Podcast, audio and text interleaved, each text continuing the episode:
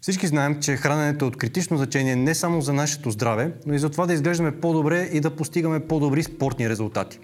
Изниква тогава въпросът как да се храним така, че да постигаме оптимални резултати във всички тези направления. Какъв е оптималният и най-добрият хранителен режим? Когато човек започне да търси отговор на този въпрос, много бързо вижда огромното противоречие във всички отговори, които намира. Редица хора твърдят, че кетогенното хранене е оптималният начин и най-добрият хранителен режим. Други хора пък твърдят, че вегетарианският начин на хранене е най-добрият начин на хранене. Трети пък твърдят, че да гладуваш периодично е най-доброто. И така нататък, и така нататък. Примерите са адски много. Ще обърнем внимание на това какво показват научните данни по въпроса за това кой е най-добрият хранителен режим, но преди това, нека ви споделя моята гледна точка. Живеем във време, в което за да се отличаваш, да изпъкваш и да бъдеш забелязван, трябва да си много грамогласен и същевременно с това да бъдеш уникален с нещо. Трябва да можеш да предложиш нещо, което никой друг не може да предложи и същевременно с това да знаеш тайната за успех. Трябва да знаеш истината. И именно заради това е причината много хора да твърдят, че знаят тази истина и че тя се крие в точно определен и точно конкретен хранителен режим. Също така обаче смятам, че вероятно на повечето хора проповядваният начин на хранене е допринесъл с много ползи и много добри резултати. И след като се видяли върху себе си, че нещо работи, че нещо дава резултат, с съвсем чиста съвест и добри намерения са решили да го споделят и с останалите хора. Това обаче води до някои проблеми.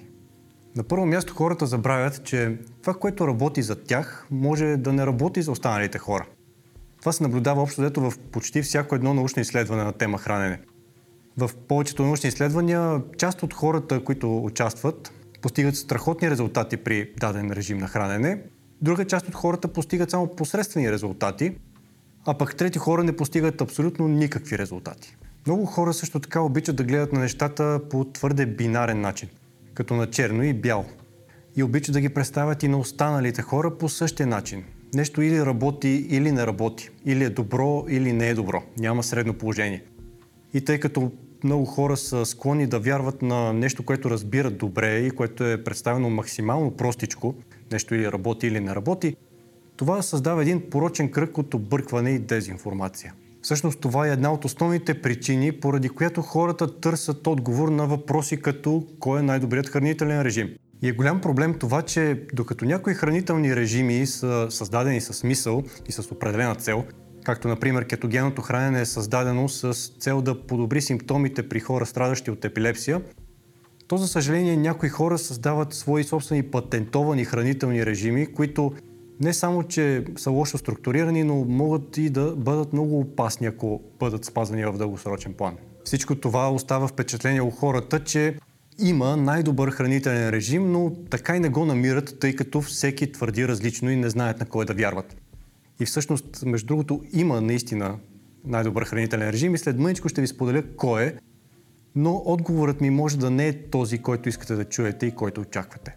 Нека обаче преди това погледнем какво казва научната литература по въпроса за най-добрия хранителен режим и за сравнението между различните хранителни режими а след това ще ви дам и някои така практични съвети, които може да приложите в собственото си ежедневие. Както разбира се, ще ви споделя кой е според мен най-добрият начин, по който е добре да се храните. Тъй като обаче в интернет има десетки различни хранителни режими и всички те твърдят, че помагат за какво ли не, сами разбирате, че няма как да обърнем внимание на абсолютно всички в това видео, но ще разгледаме най-популярните от тях. Ще обърнем внимание на кетогенното хранене, познато още като диета на Аткинс, ще обърнем внимание също на детоксикиращите хранителни режими. Ще обърнем внимание на вегетарианството и не на последно място на периодичното гладуване. Кетогенната диета и всичките вариации придобиха огромна популярност заради маркетирането и като най-добър и най-ефективен начин за отслабване. Може би най-добре контролираното научно изследване към днешна дата, сравняващо кетогенното хранене с хранене с по-високи въглехидрати, е това на Кевин Хол и екип от 2016 година. За разлика от много други научни експерименти по темата, в изследването на Кевин Хол количествата протеин, които са консумирали двете отделни сравнявани групи, са приравнени. Това е от критично значение, тъй като научните данни съвсем ясно показват, че количествата протеин, които консумираме по време на отслабване, могат значително да повлияят крайния резултат. Друго много важно нещо за експеримента на Кевин Хол е, че измерванията са правени в метаболитна камера. Това представлява стая, в която хората прекарват значително време, която стая е оборудвана с такъв тип техника, че позволява измерването на най-различни неща.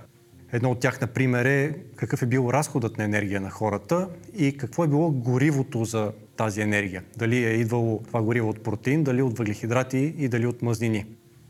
Този тип изследвания са много малко, тъй като са много скъпи, но за сметка на това резултатите от тях са изключително надежни. Резултатите от експеримента на Кевин Хол съвсем ясно показват, че за редуцирането на телесните мазни не е имало значение дали и с колко въглехидрати са се хранили участниците, нито дали са били в кетоза съответно или не са били. Това се потвърждава и от много други много добре контролирани научни изследвания, като например тези на Джонстън, Шонен, Сегал и Саксон, Бринкворт и техните екипи.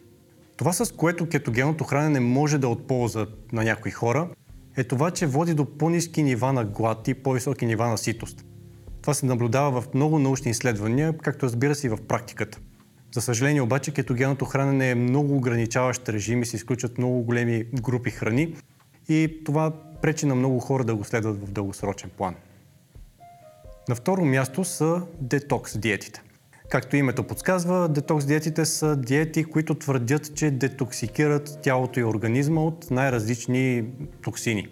И до ден днешен, за съжаление, обаче никой не може да каже точно от кои токсини се пречиства тялото и кои храни, кои токсини чистат и така нататък. Ревю на научната литература от Клайн и Кят показва, че за съжаление към момента няма почти никакви, да не кажа направо никакви добре контролирани научни изследвания върху хора и че всичките към момента са правени или върху животни, или върху клетъчни култури. Твърди се също, че детоксикиращите хранителни режими помагат и за отслабването, в което между другото съм абсолютно сигурен, че е така, тъй като ако след няколко дневна консумация на зеленчуци с почти нулева калорийна стоеност човек не отслабне, то би се изненадал наистина. При всички случаи въобще не ви съветвам да прибягвате до този начин на хранене, нито с цел отслабване, нито с цел детоксификация. Когато се обсъждат различни типове хранене, няма как да не се спомене вегетарианският начин на хранене. За него се твърди предимно, че е по-здравословен от храненето, при което се консумират и животински храни, особено месо. Тук само ще спомена, че вегетарианството наистина може да бъде здравословен начин на хранене и това е многократно документирано в научната литература. На този етап не бих казал, че е по-здравословно от храненето с животински храни, но не пречи, ако поради една или друга причина желаете да изключите част или всички животински храни от храненето си. Единствено ще предупредя, че ако се спрете на пълен веганизъм, т.е. хранене, при което не се консумират абсолютно никакви животински храни, трябва да поручите нещата наистина добре, тъй като при този начин на хранене съществува много сериозна опасност от дефицит на някои витамини и минерали. Затова и върху организирането на храненето трябва да се подходи много внимателно. Предишното гладуване също набра много сериозна популярност през последните няколко години и върху него също се лепнаха най-различни етикети, като например, че помага за по-добро и по-ефективно отслабване и намаляване на телесните мазнини, но също така и, че подобрява някои здравословни маркери. Например, подобрява инсулиновата чувствителност и намалява риска от диабет тип 2. Научните данни към момента показват, че по отношение на отслабването и редуцирането на телесните мазнини, предишното гладуване няма особено предимство пред останалите начини на хранене, но пък за сметка на това практиката показва, че за някои хора този подход е по-лесен, за да създават необходимия калориен дефицит, за да има дългосрочно отслабване. И не пречи да експериментирате и да видите дали при вас ще е така. Ако работи, чудесно. Но не очаквайте при равни други условия, не очаквайте по-добри резултати. По отношение на здравето и здравословните маркери, редица научни изследвания наистина показват, че периодичното гладуване може да има някои ползи, но за съжаление при общо взето всички такива изследвания първо, участниците са били с наднормено тегло и второ се наблюдава и процес на отслабване и редуциране на телесите мазнини. А към момента много, е, много добре знаем, че когато човек е с наднормено тегло, дори минимална редукция на общото му тегло води до значителни подобрения в здравословното му състояние. Така че в случая просто не е ясно дали самото периодично гладуване води до подобрението в здравословните маркери или отслабването е била причина за, за тях. Добре, след всичко казвам до момента, може би оставате с впечатлението, че едва ли не няма най-добър хранителен режим и че всички хранителни режими са еднакво ефективни и еднакво неефективни. И всъщност сте много прави. Преди малко обаче ви споменах, че има най-добър начин на хранене ще ви споделя кой е той. И мнението ми съвпада с това на много други експерти в областта и то е такова, че най-добрият хранителен режим и начин на хранене е този, който може да следвате в дългосрочен план и същевременно да сте в добри взаимоотношения с храната, която консумирате. И това въжи независимо от целите ви, независимо дали целите покачване на мускулната маса, по-добро здраве или, или отслабване, няма значение. И няма значение дали е кетогенно хранене, дали е периодично гладуване, каквото и да е. Стига да може да го изпълнявате дългосрочно. Това обаче изключва онези хранителни режими, които са, да ги наречем просто въздух под налягане и които могат дори да бъдат опасни за вашето здраве. Как обаче да различавате кой хранителен режим е окей, okay, кой не е?